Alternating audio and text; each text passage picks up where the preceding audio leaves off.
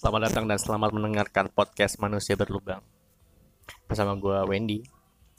Gue uh, ini podcast lagi edisi hari hari Selasa tanggal berapa sih?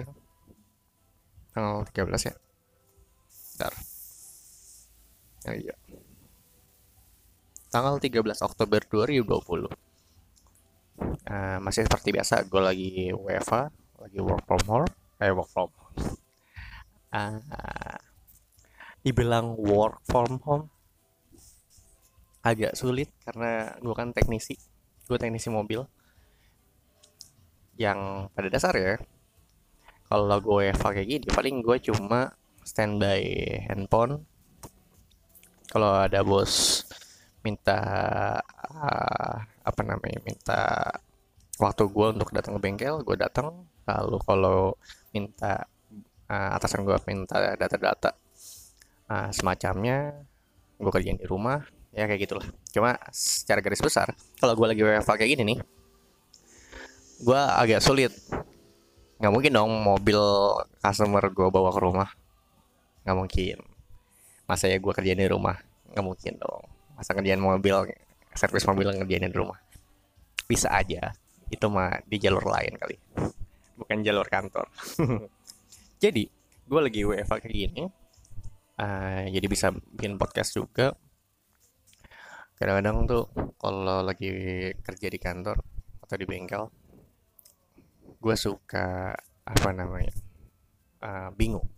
Jadi banyak banyak customer yang di bengkel mobil itu karena mobilnya uh, dimodif dengan apa ya dimodif dengan tidak semestinya. Maksudnya uh, mobil uh, kayak LCGC mobil-mobil yang low cost green car itu dipakai knalpot yang berisik yang racing.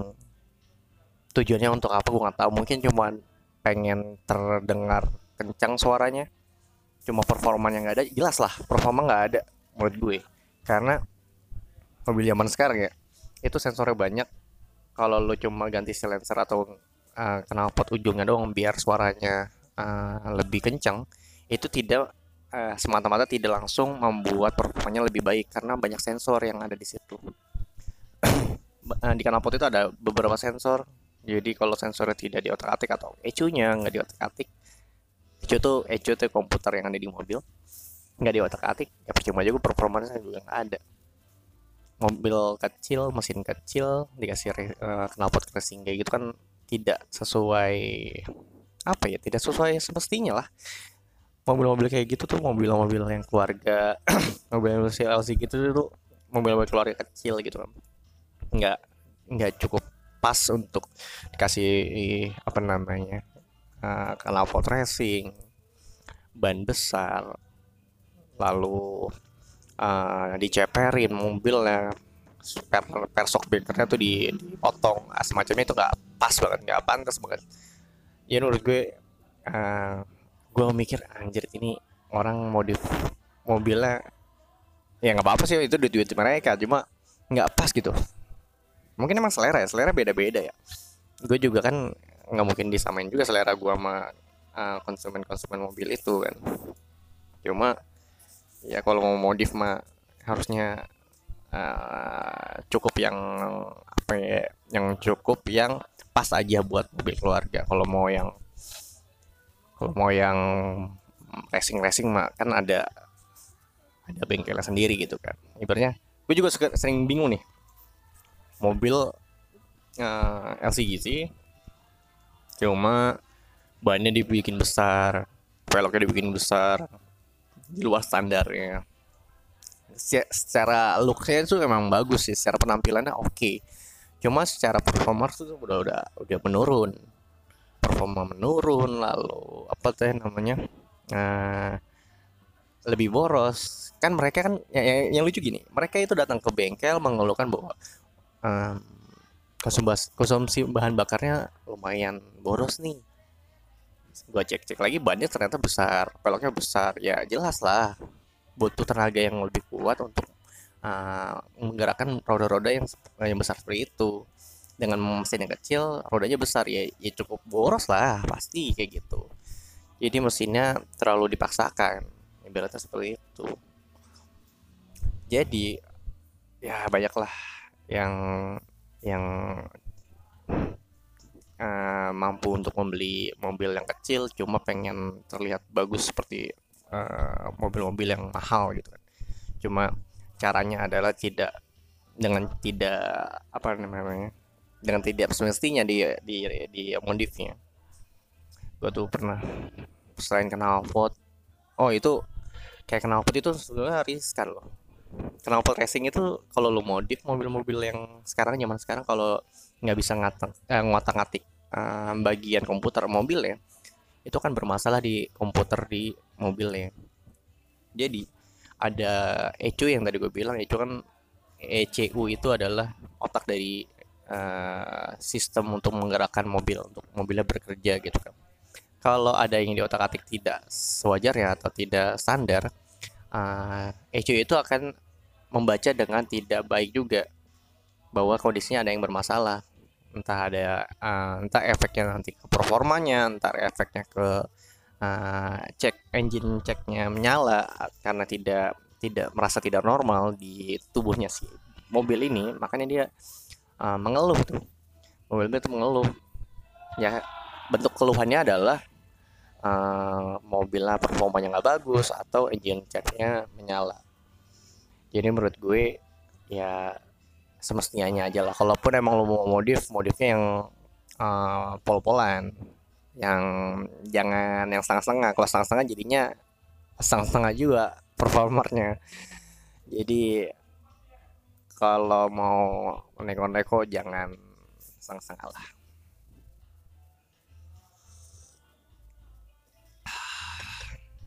Terus mobil ya. Ya udah cukup tau lah gue mobil. Mobil salah satu brand aja ya. Cuma kalau dikatakan untuk brand lain gue mau memahamin secara garis besar tuh mobil semuanya hampir sama. Uh, kalau mobil bensin mobil diesel tuh uh, sistemnya hampir sama cuma yang berbeda adalah istilah-istilah uh, komponen lalu istilah sistem istilah apalagi ya yang berbeda ya. Bentuknya bentuk komponen-komponen walaupun fungsinya pada dasarnya hampir sama gitu kan. Jadi kalau gue sebagai teknisi uh, satu brand kalau dikasih brand lain suruh servis brand lain bisa aja. Cuma perlu belajar lagi perlu adaptasi lagi sehingga butuh waktu lama. Bisa aja kalau mau servis servis atau apa namanya uh, memperbaiki mobil-mobil di luar brand mobil yang gue pegang biasanya bisa aja. Cuma butuh waktu apa namanya butuh waktu buat belajarin. Karena ya belajar dengan baik nggak cuma bisa ya bisa semua orang menurut gue semua orang juga bisa. Tukang jahit juga kalau di servis motornya juga bisa dia. Cuma uh, benar atau enggak kan?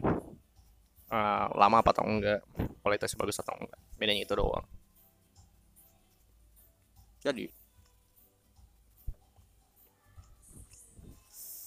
Gue sambil makan yang kerja hmm, jadi kalau hmm, dibilang gue paham betul dengan mobil enggak. Karena sesuai kebutuhan gue kerja sesuai kebutuhan. Butuhnya ada duit perlu gaji sehingga gue kerja. Yang kerja uh, kerjanya uh, yang di uh, rezekinya atau kerjaannya yang dikasih adalah pekerjaan ini sebagai teknisi. Gue terima gue bertanggung jawab. Um, dan gue sejalan dengan tanggung jawab gue gue bisa punya skill uh, yang menurut gue jarang orang punya. Ya servis mobil kan spesifik banget ya servis mobil gitu kan. Uh, apa namanya gue bukan mengecilkan suatu pekerjaan cuma kalau lu dihadapkan dengan uh, dokumen kalau lu dihadapkan dengan uh, pekerjaan yang depan komputer terus lu uh, apa namanya menggunakan aplikasi yang Microsoft Microsoft aja lah. Sebenarnya menurut menurut gue semua orang bisa walaupun gue sebagai teknisi gue juga bisa. Cuma kalau uh, orang back office gitu uh, di apa namanya di kantoran gitu belum tentu dia bisa servis motor, dan mobil ya kan. Gue aja sebetulnya nggak bisa servis motor gue sendiri bukan nggak bisa cuma belum belajar aja karena emang gue males. Gue males nyoba servis motor karena servis motor kan berarti kalau servis motor sendiri berarti lu punya tempat lu punya alat-alat lu punya waktu. Nah gue mungkin punya waktu. Gue mungkin um, tempat gue nggak terlalu bagus sih. Maksudnya tempat gue tuh di rumah gue sempit jadi nggak mungkin ngotak-ngatik uh, motor di rumah. Dan satu lagi alatnya nggak ada. Alat-alat untuk membongkar dan memasangnya. Jadi uh, itu dulu kendalanya. Kalau memang gue nggak bisa bongkar-bongkar motor ya gara-gara itu. Bukannya karena nggak mau nggak bukannya karena nggak punya waktu cuma nggak punya tempat sama nggak punya alat. Kalau di kendaraan mobil gue bisa karena memang sudah ditanggungjawabkan untuk uh, melakukan itu sehingga skillnya bisa bertambah karena seiring berjalannya tanggung jawab. Kalau gue nggak bertanggung jawab kerjaan mungkin gue nggak bakal bisa ngerjain servis mobil atau perbaikan mobil kan semuanya karena tanggung jawab. Kalau tanggung jawab punya uh, keluarga sehingga lo punya lo tanggung jawab dengan keluarga lo harus mencari nafkah cari rezeki untuk keluarga lo akhirnya lo kerja kerja uh, yang bisa menghasilkan uang. Nah salah satunya kamu kebetulan salah satunya adalah uh, gue dengan profesi gue sebagai teknisi gitu. Terus ditanya tuh karena teman gue lu bisa perbaikin mobil bisa. Lu bisa ngendarain mobil bisa. Lu nggak punya mobil gue belum belum punya mobil. Bisa dibilang belum uh, belum um, keinginan sih punya. Tapi kebutuhan gue untuk saat ini belum. Terus kemampuan gue juga belum. Uh, gini gini kita bahas dulu dari keinginan keinginan gue punya mobil ya benar. Karena gue punya keluarga gue punya istri dan gue punya anak kecil gue pengen banget uh, anak gue dan istri gue uh, mendapatkan uh, pengalaman berkendaraan dari satu tempat ke tempat lain dengan nyaman dan aman. Mobil mobil aman lah. Mobil aman daripada motor. Mobil lebih nyaman daripada motor yang yang gue punya kan sekarang motor doang ya. Motor tapi berapa? Ya nggak tahu nggak usah diomongin berapanya cuma uh, gue ingin gue ingin punya mobil biar keluarga gue tuh yang nyantai aman nyaman untuk berkendara untuk berpergian. Pergian jauh juga nyaman kalau hujan-hujanan atau panasan juga nggak nggak nggak mempedulikan uh, cuaca di luar bisa bisa pergi-pergian juga walaupun cuacanya nggak mendukung. Kalau dibilang aman gue nggak tahu ya karena kayaknya ya dari semua moda transportasi kendaraan kasus kasus kematian terbanyak kayaknya adanya di uh, transportasi darat setahu gue setahu gue gitu. Karena mungkin uh, kalau lihat dari populasi bukan populasi lihat dari banyaknya jumlah uh, moda transportasi kayak udara laut dan eh udara, air dan darat, kemungkinan modanya terbanyak ya adalah di darat. Makanya presentasi mungkin banyak juga kan uh, kasus kematiannya. Cuma bilang aman, mudah-mudahan aman karena emang di mobil terus mobil semua brand mobil pasti punya apa namanya kalau gue pernah belajar safety factor apa ya dia punya punya uh, proteksi sendiri secara teknis tuh body bodinya kerangkanya udah mendukung untuk dia. Uh, secara secara teknis tuh mendukung orang yang ada di dalam mobil itu aman. Begitulah. Dia mau uh, mendesain untuk uh, biar uh, biar orang di dalam mobil itu aman. Walaupun ada tes apa namanya tes tabrakan itu ya kalau di pabrik tuh ada tuh yang mobil udah selesai jadi nih. Tadi tes tuh tabrakan. Itu uh, damage-nya seberapa kuat sehingga bisa melukai atau mencederai penumpang yang ada di dalam mobil. Lo ada tuh tes tes kayak gitu cuma gue nggak tahu tuh spesifiknya kayak gimana. Soalnya itu kan uh, tes apa ya tes kehancuran cuma di di apa namanya di convert ke angka angkanya ada poin-poinnya poin-poin kalau misalkan ya gue nggak tahu nggak tahu pasti lupa gue misalnya poin satu dari 10 kalau 10 paling aman gitu kan. Uh, rate-rate kayak gitulah. Jadi menurut gue kalau aman ya aman kalau mobil itu. Karena sudah didesain gue yakin gue percaya udah didesain dengan engineer-engineer yang ada di sana di brand-brand masing-masing itu sudah sebaik mungkin untuk membuat mobil. Jadi menurut gue pasti aman. Sampai bisa diproduksi pasti menurut gue aman lah nggak mungkin nggak namanya udah produksi asal pasti nggak aman sih nggak mungkin lah pasti aman Kalau tadi kan keinginan gue, keinginan gue punya, keinginan gue punya mobil tuh pengen lah, pengen.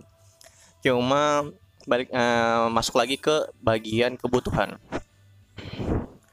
Kebutuhan gue kondisinya seperti apa sih gitu? Gue pengen banget mobil tapi eh gue ingin banget mobil sama kebutuhan gue bisa apa enggak ya? Um, kalau ngomongin kebutuhan berarti uh, uangnya ada apa enggak untuk membeli mobil? Di sini menurut gue membeli mobil adalah membeli cash mobil. Karena gue punya beberapa prinsip dan pemahaman yang yang orang lain mungkin uh, mungkin menyepelekan atau mungkin ya ada untung untung ruginya lah gitu. Jadi kalau menurut gue orang yang punya mobil tuh adalah orang yang membeli cash mobilnya. Karena menurut gue kalau lu nyicil mobil ada kekurangannya. Lu pertama kekurangan menyicil mobil adalah lu membeli atau menyicil mobil yang harganya selalu turun setiap tahunnya. Sudah dipastikan tuh. Jadi lu nyicil nyicil nyicil sampai 4 tahun lima tahun mungkin. Nyicil mobil. Udah gitu harganya selalu turun. Value-nya turun terus kan setiap tahun. Gue bilang ngapain lu nyicil kalau value-nya turun terus? Kecuali kalau lu nyicil rumah value-nya naik terus. Ya pasti ada apa namanya uh, apa namanya kalau kata orang ya um, investasi ya. Ada nilai investasinya loh gitu kan kalau mobil menurut gue nggak ada nilai investasinya kecuali lu beli mobil yang tua sekalian tuh yang udah langka tuh. Lu kalau beli sekarang harga, harga tahun depannya bisa sampai berapa kali lipat tuh namanya investasi. Cuma kalau lu beli yang untuk uh, kendaraan pribadi atau kendaraan yang uh, terus dipakai menurut gue sih nggak akan ada nama nilai investasi di situ. Nilai investasi kan berarti hmm, kumulatif ya namanya jadi berkembang terus harganya value-nya berkembang terus. Cuma kalau buat mobil yang kayak uh, dijual pasaran tuh menurut gue tidak apa namanya tidak tidak kumulatif ini eh, apa investasinya. Harganya terus turun value-nya terus turun setiap tahunnya. Tapi lu nyicil terus tuh. Udah nyicil pakai bunga. Bunganya nambah eh bunganya bunganya kalau mobil sih pasti flat. Cuma ada bunga lah. Ibaratnya lu beli harusnya uh, harga mobilnya 100 misal 100 juta lu bisa ada bunga 440 juta 50 juta bisa jadi. Jadi ibaratnya lu apa ya lebih bayar lah lebih bayar 50 juta gitu kan. Yang harusnya lu bayar cuma 100 juta doang. Menurut gua sih enggak. Terus di tahun lu selesai menyelesaikan cicilan ya harga mobilnya itu nggak segitu. Ngerti gak maksud gue? Maksudnya lo di tahun ini tahun beli lo uh, uh, deal bahwa bunganya ada 50 juta. Terus lo empat tahun kemudian uh, lo udah selesai nih nyicil. Harganya nggak 150 kalau lo jual. Pasti di bawah itu.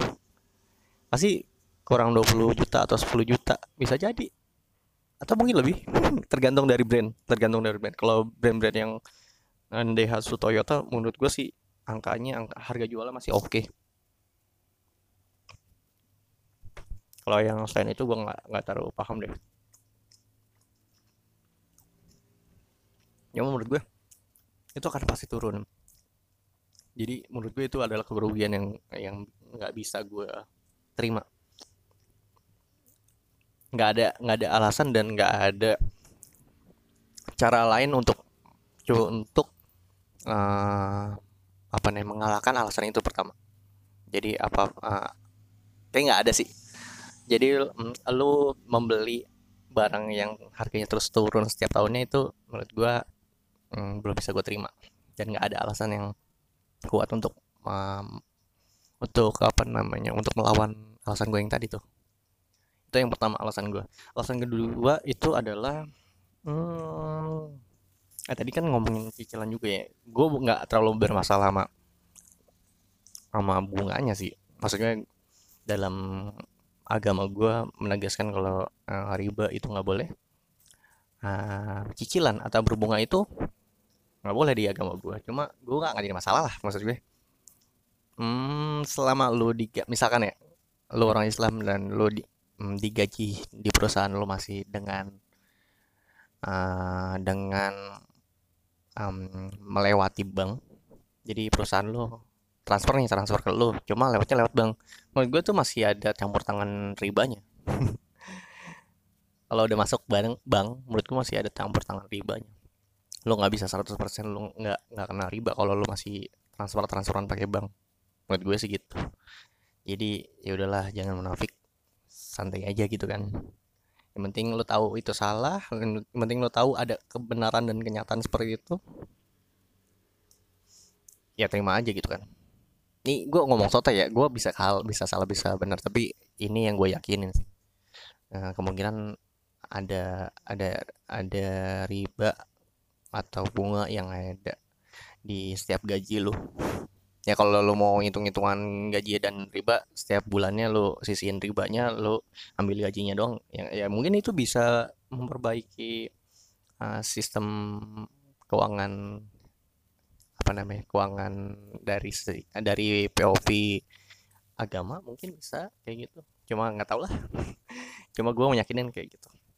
Jadi jadi jangan terlalu apa ya namanya jangan terlalu ribet atau jangan terlalu uh, jangan terlalu apa ya, ya ribet lah.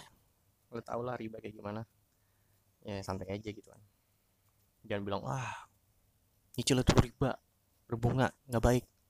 Ini jangan ngomong gitu juga tahu kita.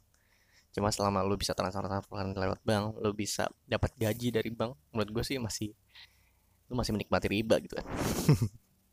Ah nggak tau lah ngomong satu aja sih. Jadi alasan gue pertama kenapa gue nggak beli mobil? Adalah ke kerugiannya adalah itu pertama tuh. Jadi lu mau membeli benda yang value-nya selalu menyicil benda yang value-nya selalu selalu turun.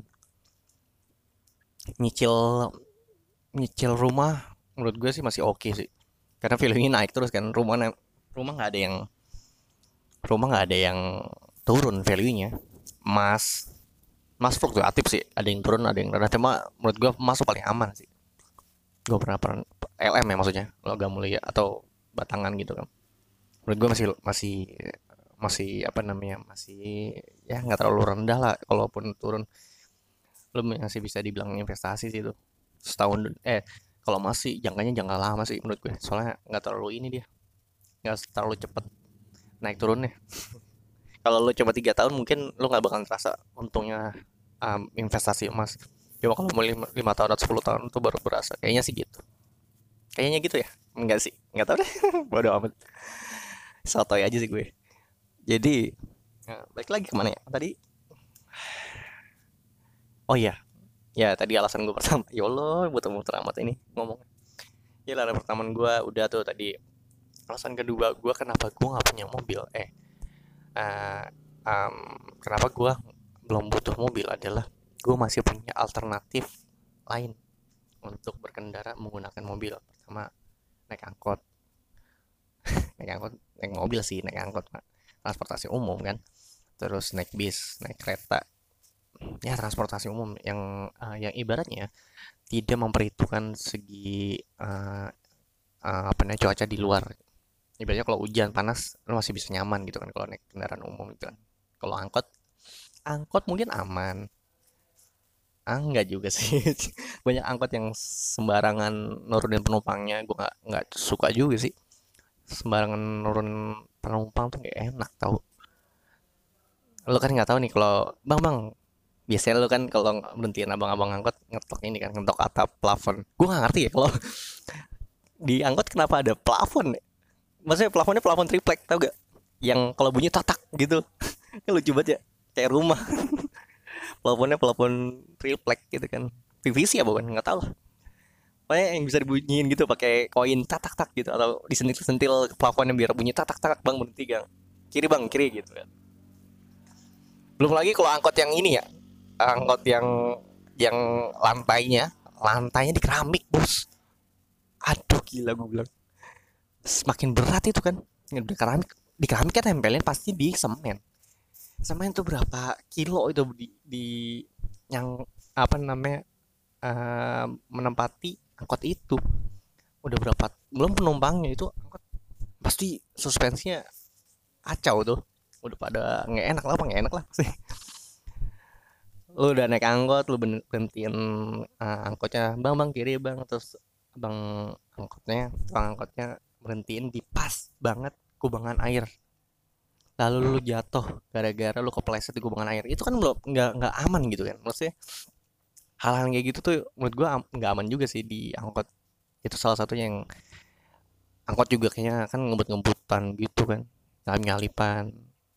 Walaupun ngetemnya lebih lama daripada nyalip-nyalipin jadi ibaratnya kayak uh, ngubur waktu gitu kan. Ini dia lama nih 15 menit ngetem. Dia harus uh, target dia harus tetap capek berapa jam. Jadi dia ngebut-ngebutan ngetemnya lama. Ngebut-ngebutan ngetemnya lama. Mungkin kayak gitu kali saya konsepnya biar apa namanya menyesuaikan target. Ya nggak tahu lah bodoh.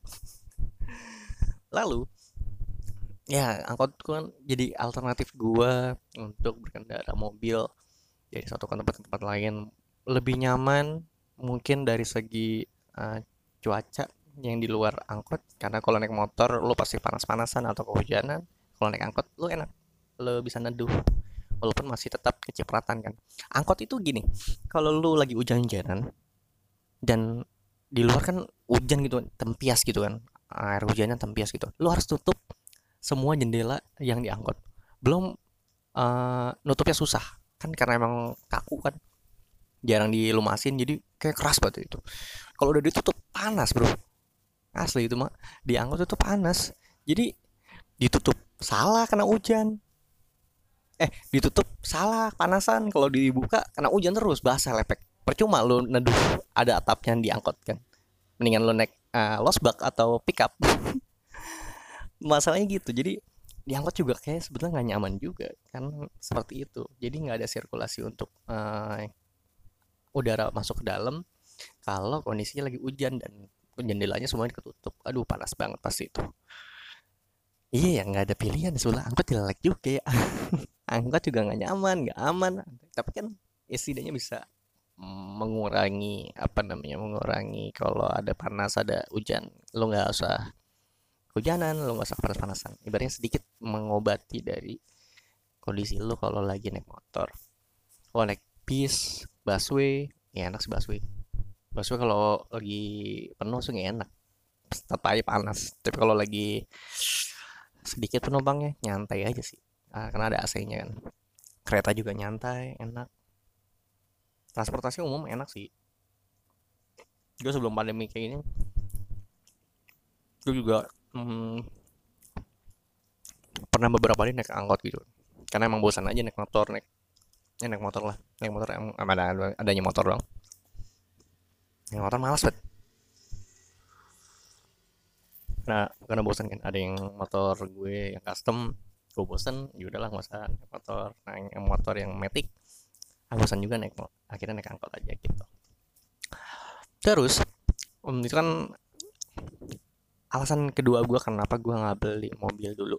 Karena kebutuhan gue masih ada alternat eh, kebutuhan gue belum um, sepenuhnya untuk naik mobil gitu. Naik mobil kan menurut gue tuh kayak ada jang, um, jarak jauhnya gitu. Gue kerja nggak jauh-jauh amat gitu kan. Masih daerah Bogor-Bogor juga. Uh, rumah gue daerah kabupaten. Ke Bogor kota itu kurang lebih 15 menit. Nggak jauh naik motor. Cepet. Jadi menurut gue ya udahlah naik motor aja cukup. Kebutuhan gue belum sampai situ belum sampai mungkin kalau Jakarta Bogor Jakarta Bogor pun kayaknya gue milih lebih naik lebih naik kereta deh. Atau naik bis. Nggak naik motor eh, naik mobil juga. Macet bro. Ngapain macet-macetan yang naik kereta udah selesai tidur gitu kan. Yang nyampe eh, tidur abis bangun tidur dari kereta udah langsung nyampe gitu kan. Bis nyampe langsung enak lah tidur gitu bisa tiduran. Naik mobil ya elah capek banget. Oh mau naik su pakai supir supir lu beli lah eh apa ngeluarin uang lagi untuk jasa supirinnya. Ah, repot bener juga sih gue juga kalau kerja gue di Jakarta gue mungkin nggak beli mobil juga sih. Kebutuhan gue kayak gitu nggak setiap hari. Selalu naik beli mobil ya.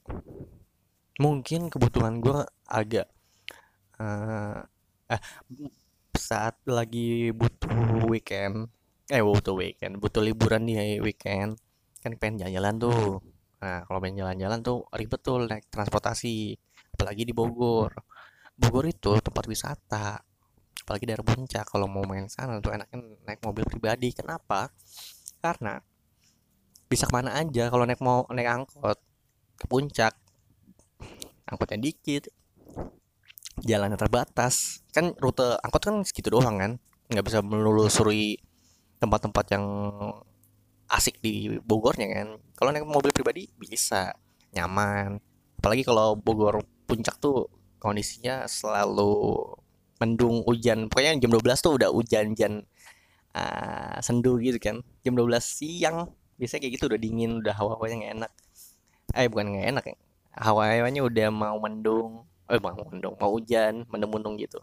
Ke puncak kayak gitu. Jadi kalau naik motor juga nggak enak naik naik angkot juga susah. Mendingan yang paling pas tuh naik mobil pribadi. Kalau lagi liburan weekend enak tuh sama keluarga itu doang sih yang menurut gue.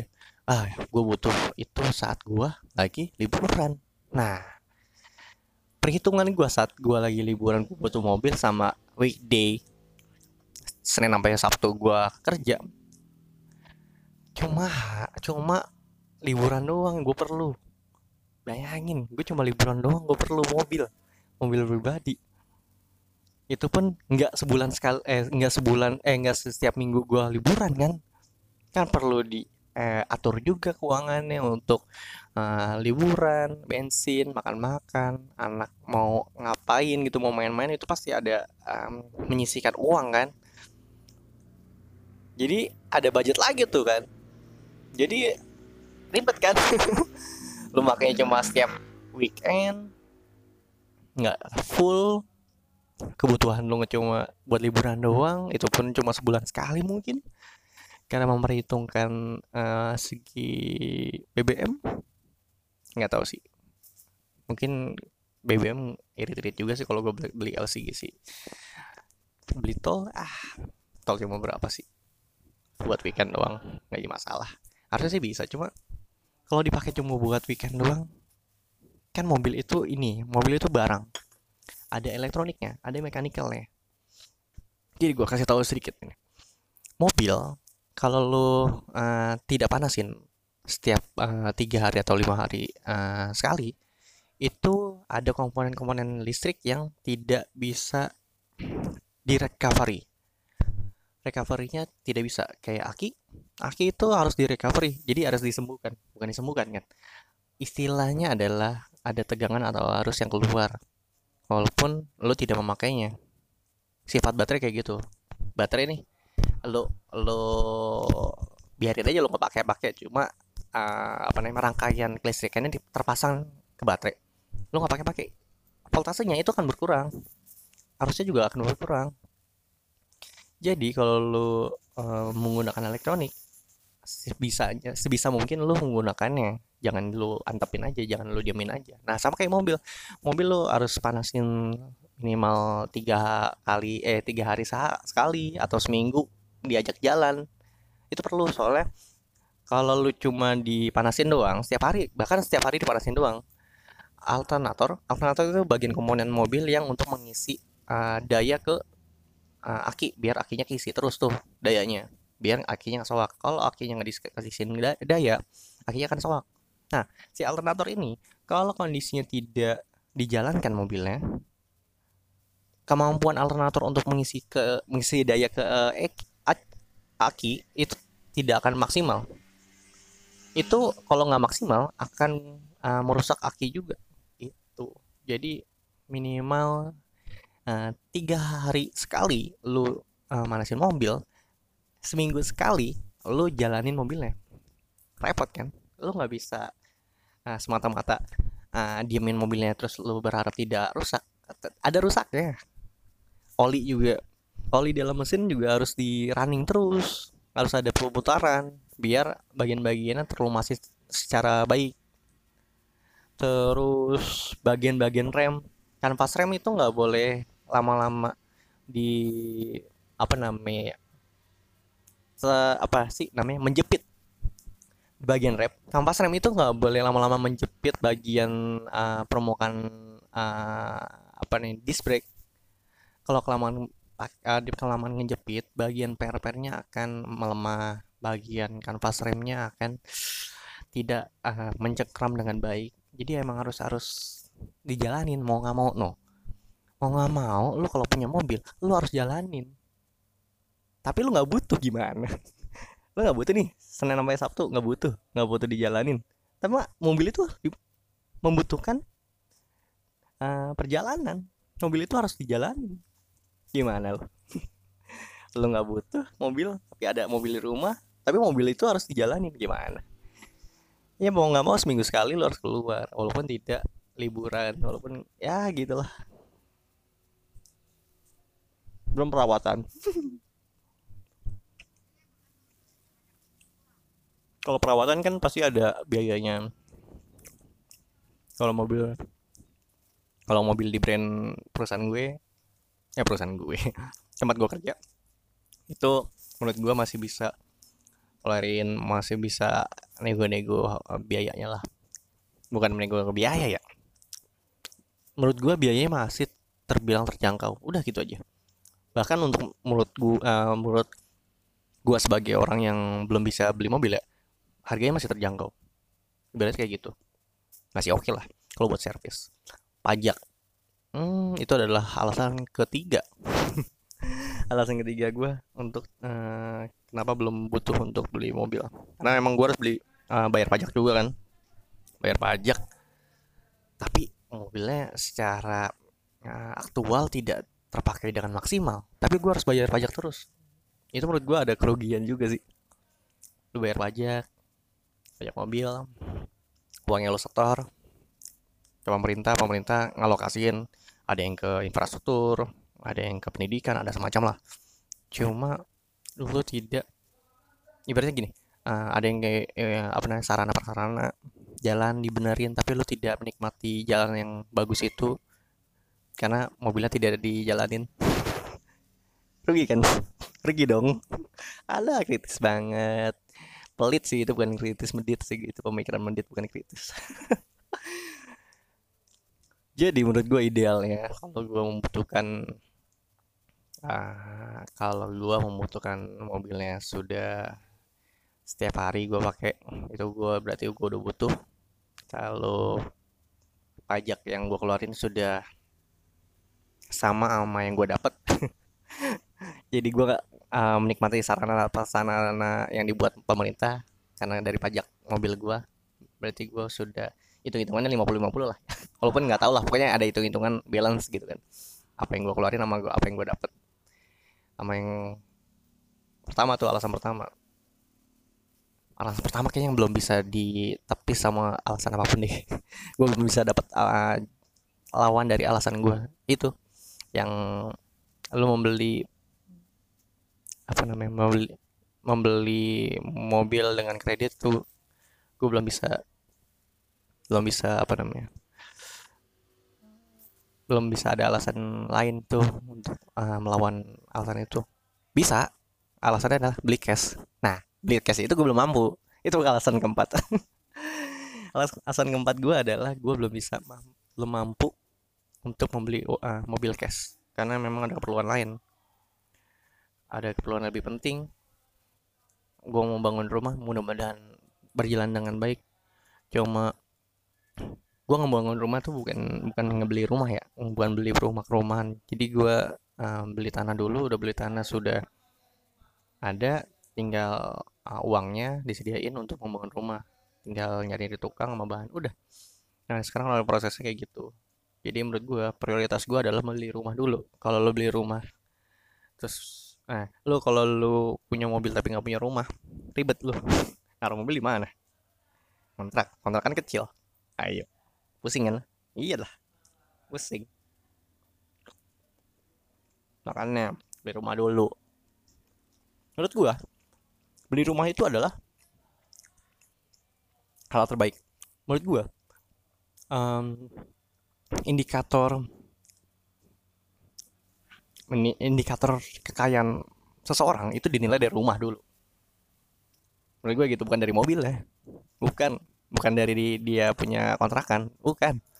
Eh dia ngis uh, bayar sewa kontrakan maksudnya. Bukan.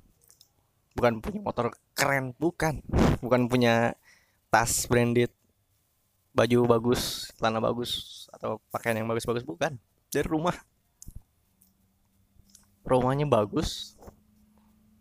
Kalaupun lo beli di perumahan dengan harga yang oke. Okay, nah itu menurut gue adalah indikator kekayaan orang gue kalau kalau ngeliat orang tuh gue nggak nggak nggak lihat ini nggak ngelihat lo punya apa? Punya mobil motor. Mobil motor itu bisa dicicil. Serius dah lo masih bisa membohongkan membohong, ngomongin orang. Mau mobil bagus ya? Iya rumah lo ngontrak gitu. Jadi mobil sama motor tuh nggak bisa jadi indikator kekayaan orang. Menurut gue sih gitu. Kalau orang nih um, uh, mau lihat kekayaannya kayak gimana lu lihat aja rumahnya. Lu datengin rumahnya. Rumahnya kayak gimana? Kalau kalau kamar mandinya lantainya lah apa namanya? Kamar mandinya di temboknya tuh di lantai sampai atas. Itu rumah kaya tuh.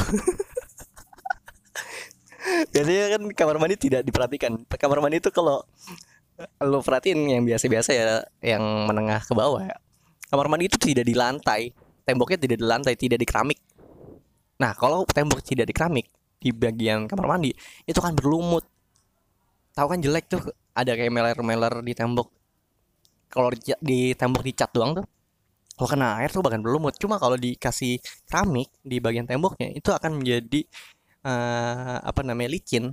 Air gampang jatuh gampang dibersihin. Nah itu indikator eh, kalau rumah rumah teman lo nih udah sampai temboknya di keramikin semua di kamar mandinya. Nah itu orang kaya tuh berarti memperhatikan segi situnya. Kalau dia bisa memperhatikan hal-hal kecil di rumahnya mungkin menurut gue dia sudah punya pola pikir orang yang uh, kaya.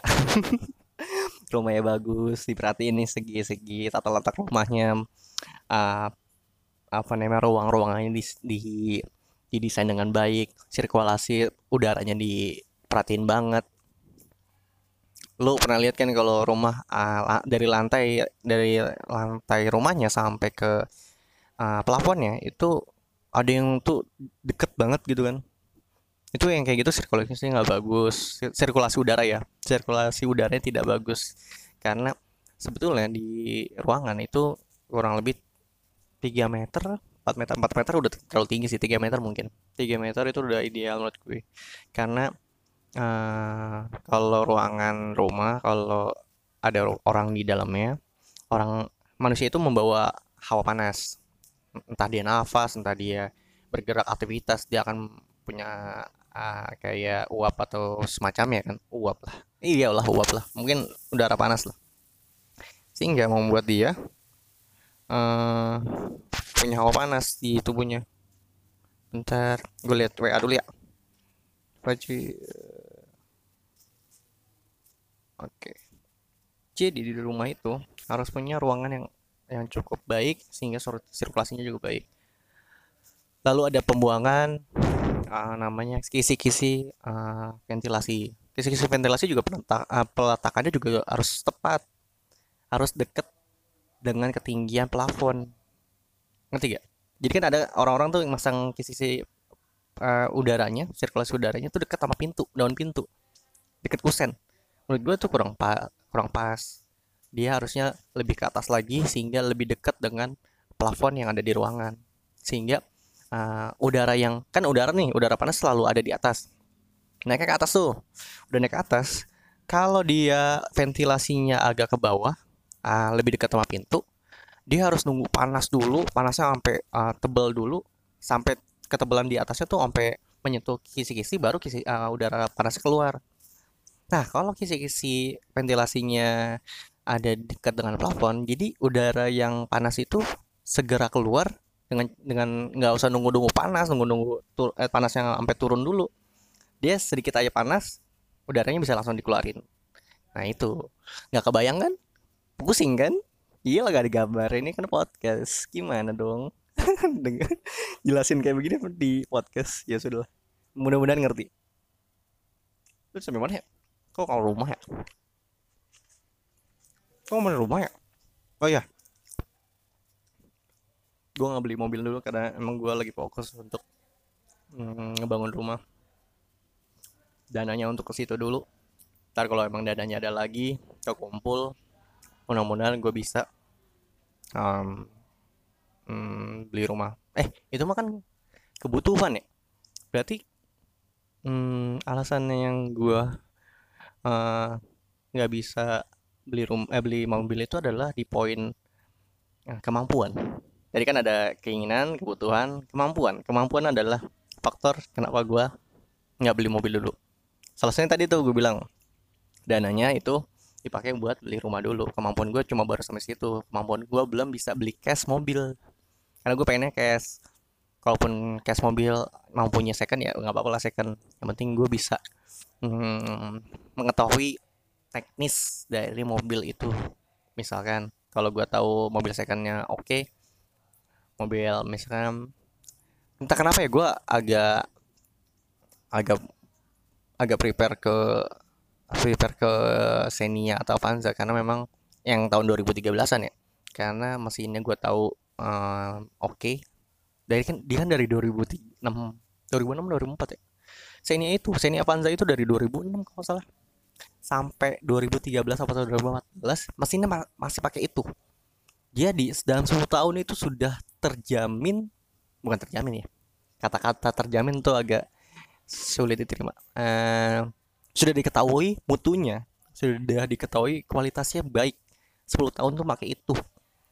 Dan gue juga udah ngerti nah, kalau ada rusak ini gue harus ngapain rusak itu gue harus ngapain nih mesin Xenia all new tuh atau Avanza all new itu gue cukup uh, tertarik sama uh, kondisinya.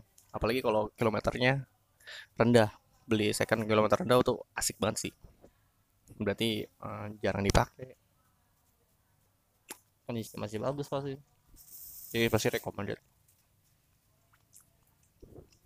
Jadi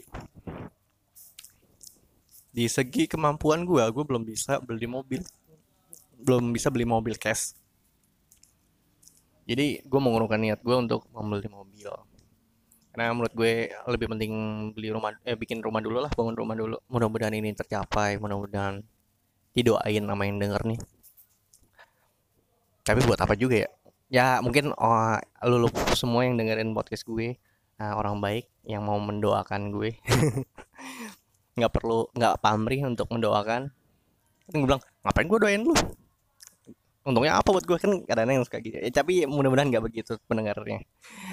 Semua yang dengerin podcast gue mudah-mudahan tidak um, tidak pamrih gitulah. Uh, mendoakan dengan baik lah terima kasih.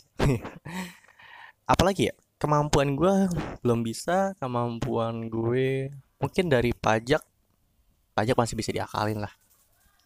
Masih bisa dicari uangnya kalau pajak pajak mobil servis servis masih bisa diakalin.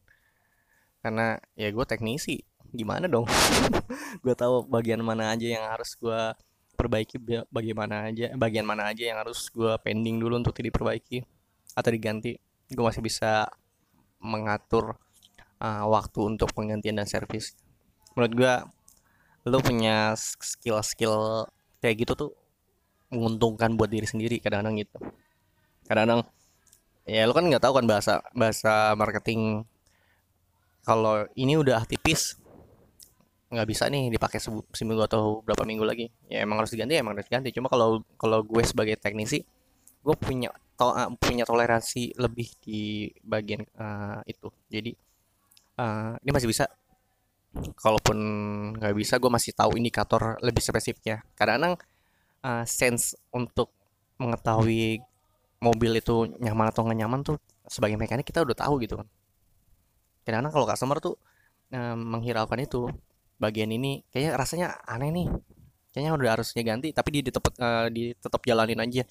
Kadang-kadang customer tuh uh, atau pengendara mobil nggak tahu tuh hal-hal yang sensitif seperti itu. Coba kalau mekanik karena gue mekanik juga gue tahu tuh hal-hal yang kayak sensitif nih. Mobil nggak enak nih remnya.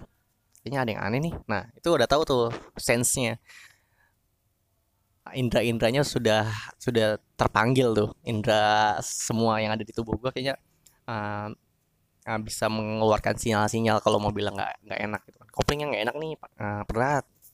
Gue udah tahu tuh. Terus gue tahu juga gimana cara uh, menanggulanginya masalah-masalah yang itu di mobil. Jadi menurut gue gue kerja di sini kerja di uh, teknisi mobil gue juga punya apa nih value baik lah. Value, uh, nilai yang oke okay untuk gue bawa keseharian kehidupan sehari-hari. Kadang-kadang motor juga gitu kan motor gue kadang-kadang ah ini kenapa nih motor ya? Gue sotonya aja gue walaupun gue belum pernah bongkar-bongkar motor cuma ah nih pasti ininya nih ini bermasalah ini bermasalah. Walaupun belum tentu gue bener. Jadi kadang-kadang gue cuma nebak-nebak doang tapi uh, gue bisa mengarahkan uh, mengarahkan pemikiran gue kalau gue tahu nih permasalahan di motor tuh seperti ini. Karena basic gue yang ada di otomotif juga gue udah beberapa tahun kerja di uh, sebagai teknisi juga sehingga gue ngerti bahasa bahasa mesin tuh kayak gimana. Ada keluhan mesin tuh atau motor mobil lagi nggak enak tuh kayak gimana. Gue jadi cukup cukup tau lah. Jadi banyak pertimbangan gue untuk beli mobil. Kenapa gue bilang ah lo bisa memperbaiki mobil lo bisa mengendarai mobil tapi lo gak punya mobil. Gimana sih lo gitu ada orang kayak gitu kan. Coba gue punya tiga alasan itu eh tiga alasan tiga faktor untuk gue belum bisa beli mobil cash. Pertama itu kemampuan eh apa keinginan gue ada cuma kebutuhan gue belum belum sampai benar-benar pengen butuh banget beli mobil. Yang ketiga adalah kemampuan gue kemampu gue uh, menurut gue ya orang yang bisa melihat kemampuan sendiri itu adalah orang yang hmm, apa ya orang yang akan bijaksana memilih uh, atau memutuskan pilihan. Kalau dia tahu nih dia kelemahannya ini dia tahu dia kemamp uh, kelebihannya ini dia akan bisa dengan bijak memutuskan atau memilih pilihan dengan baik.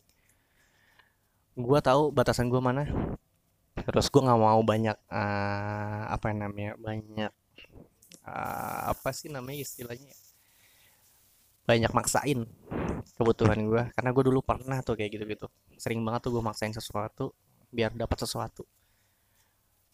Maksain maksain maksain. Bisa. Semua itu pasti bisa. Gue yakin semua orang juga bisa kalau dipaksain. Beli mobil bisa. Beli rumah cash. Nggak tahu deh. Beli rumah langsung uh, nyicil bisa. Semua semua bisa dengan nyicil. Beli sesuatu nyicil tuh bisa semuanya. Cuma yang mood yang bikin pusing adalah bagaimana ngatur keuangan. Udah itu doang. Menurut gue ngatur keuangan itu nggak memandang lu punya pendidikan baik nggak memandang lu punya gaji yang cukup nggak melulu lu punya uh, rezeki yang baik namanya kemampuan untuk mengatur keuangan di keluarga itu lain hal lah. Punya pendidikan lagi punya ilmu yang lain lah. Dan punya emosi yang berbeda. Mungkin kalau orang yang emosinya selalu pengen beli beli beli terus akan sulit tuh ngatur uh, keuangan. Walaupun dia tahu pendidikan eh pendidikan tahu knowledge-nya atau tahu wawasannya untuk memahami mengatur keuangan tapi kalau nggak bisa ngatur emosi sama aja sih menurut gue. Jadi yang penting tuh lu udah tahu wawasannya lu harus tahu lu tuh seperti apa emosinya. Kalau lu emosinya panikan atau emosinya lo boro apa namanya selalu menginginkan sesuatu dan harus dicapai gue susah sih. Atau keuangan walaupun lo gajinya gede. Kalau ego lo cukup besar untuk membeli sesuatu susah sih. Walaupun lo tahu pemahamannya kalau lo harus kontrol keuangan lu kalau lu tahu banget nih wawasannya ilmu-ilmunya untuk mengatur keuangan tapi lu selalu tidak bisa menahan diri untuk membeli wah susah sih. Menurut gue sih gitu. Gue bukannya orang yang tahu wawasannya ya gue tahu dikit doang wawasan untuk mengatur keuangan. Gue juga nggak bagus-bagus banget secara emosi untuk membeli sesuatu kadang-kadang gue juga hilaf juga sih pengen buat beli sesuatu gitu cuma gue ngukur. Nih kayak tadi nih. Gue ini kan sebelum ke kafe ini gue nih kafe ini. Ada di kafe daerah Kaliuripan jadi sebelum gue ke kafe ini gue ke bengkel motor. Kenapa? Karena motor metik gua bantingannya di soknya itu tidak enak.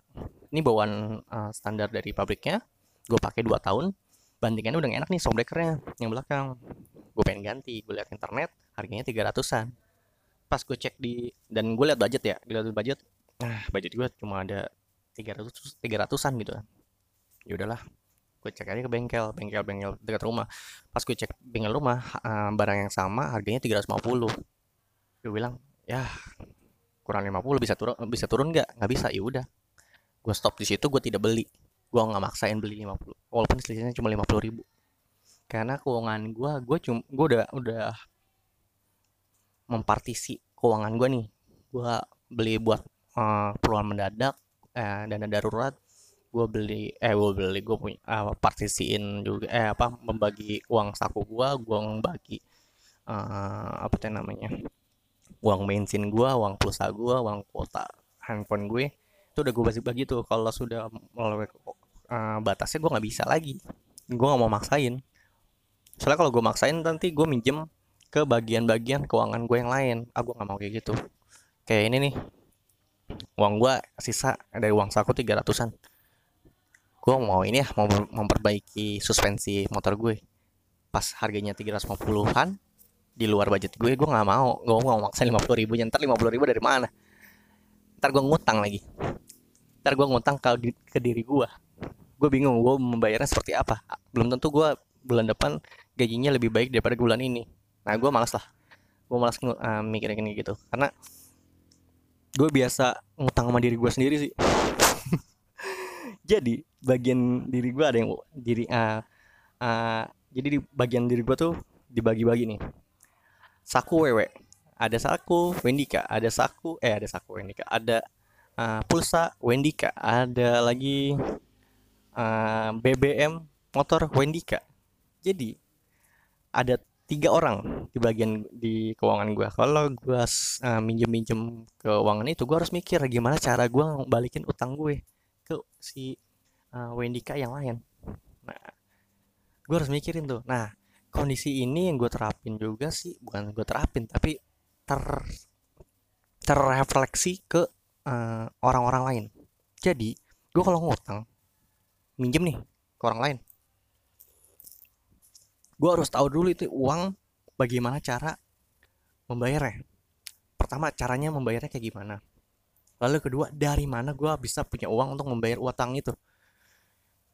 Itu dong yang gue pikirin kalau gue ngutang. Makanya uh, sebisa mungkin uh, eh, gue nggak mau ngutang dulu deh. Apalagi eh, bukan mau ngutang dulu ya. Uh, mikirin ngutang tuh ribet. Jadi kalau bisa sih jangan ada utang. Bagaimana caranya nggak bisa nggak punya utang? Ya gue uh, cari prioritasnya. Prioritas bulan ini gue bisanya apa? Prioritasnya yang udah nggak bisa di otak atik itu kayak bulanan arisan. Itu nggak bisa di otak atik tuh. Itu adalah tanggung jawab. Arisan kan udah tanggung jawab di awal. Kalau lu uh, tanggung jawabnya gue arisan. Ya udah kan sampai beberapa bulan atau tahun lu harus bertanggung jawab dengan arisan. Bulanan juga lu kan harus bertanggung jawab sama keluarga lu keluarga gue bertanggung jawab. Bulanan nggak boleh atik segitu sekian. Arisan nggak bisa sedekah atau uh, ngebantu orang tua itu harus ada tuh yang boleh atik emang harus gitu kan. Jadi yang bisa diotak atik itu paling saku. Selisih dari target sama, sama gaji. Target bulan ini keluaran segini terus gajinya segini ada selisih lebih besar uh, gajinya ya udah selisihnya diambil buat alokasi yang lebih penting lagi. Nah ini kan kondisinya kenyamanan kenyamanan emang pada uh, kendaraan gue. Gue sering sakit pinggang istri gue sakit saya sering sakit pinggang kalau naik motor. Gue nggak mau itu gue pengen um, apa namanya memperbaiki dari segi suspensi di motor gue. Ya udah gue cek harganya nggak pas. Ya sudah masih ada harus yang di apa ya di uh, uangnya masih ada harus yang dialokasikan ke tempat yang lebih uh, penting. Gue nggak tahu nih yang lebih penting apa lagi ya. Tahu lagi ada sisa aja uangnya. Uang eh kemarin gue uang ininya. Iya iya uang kemarin sih sisa. Ya ada alhamdulillah ada rezeki makin ada sisa. Begitulah. Tadi sampai mana ya gue ya? Anjir gue lupa muter-muter ah lupa gue. Um, tadi ngomongin mobil kemampuan hutang. Hmm, ah udah lupa gue. Ya udah deh. Gue gue gitu sih kadang ngomong muter-muter. Udah jauh lupa baliknya. Kalau ngomong sama orang suka diingetin kalau ngomong sendiri suka bingung anjir gue, gue ngomongin apa tadi? Kampret. Ah, ini berapa nih? Berapa menit? Anjir satu jam. Udah dulu ya. Uh, ini udah ada satu jam juga kan udah kelamaan. Gue takut. Takut kelamaan. Takut ngedengerinnya males gitu kan.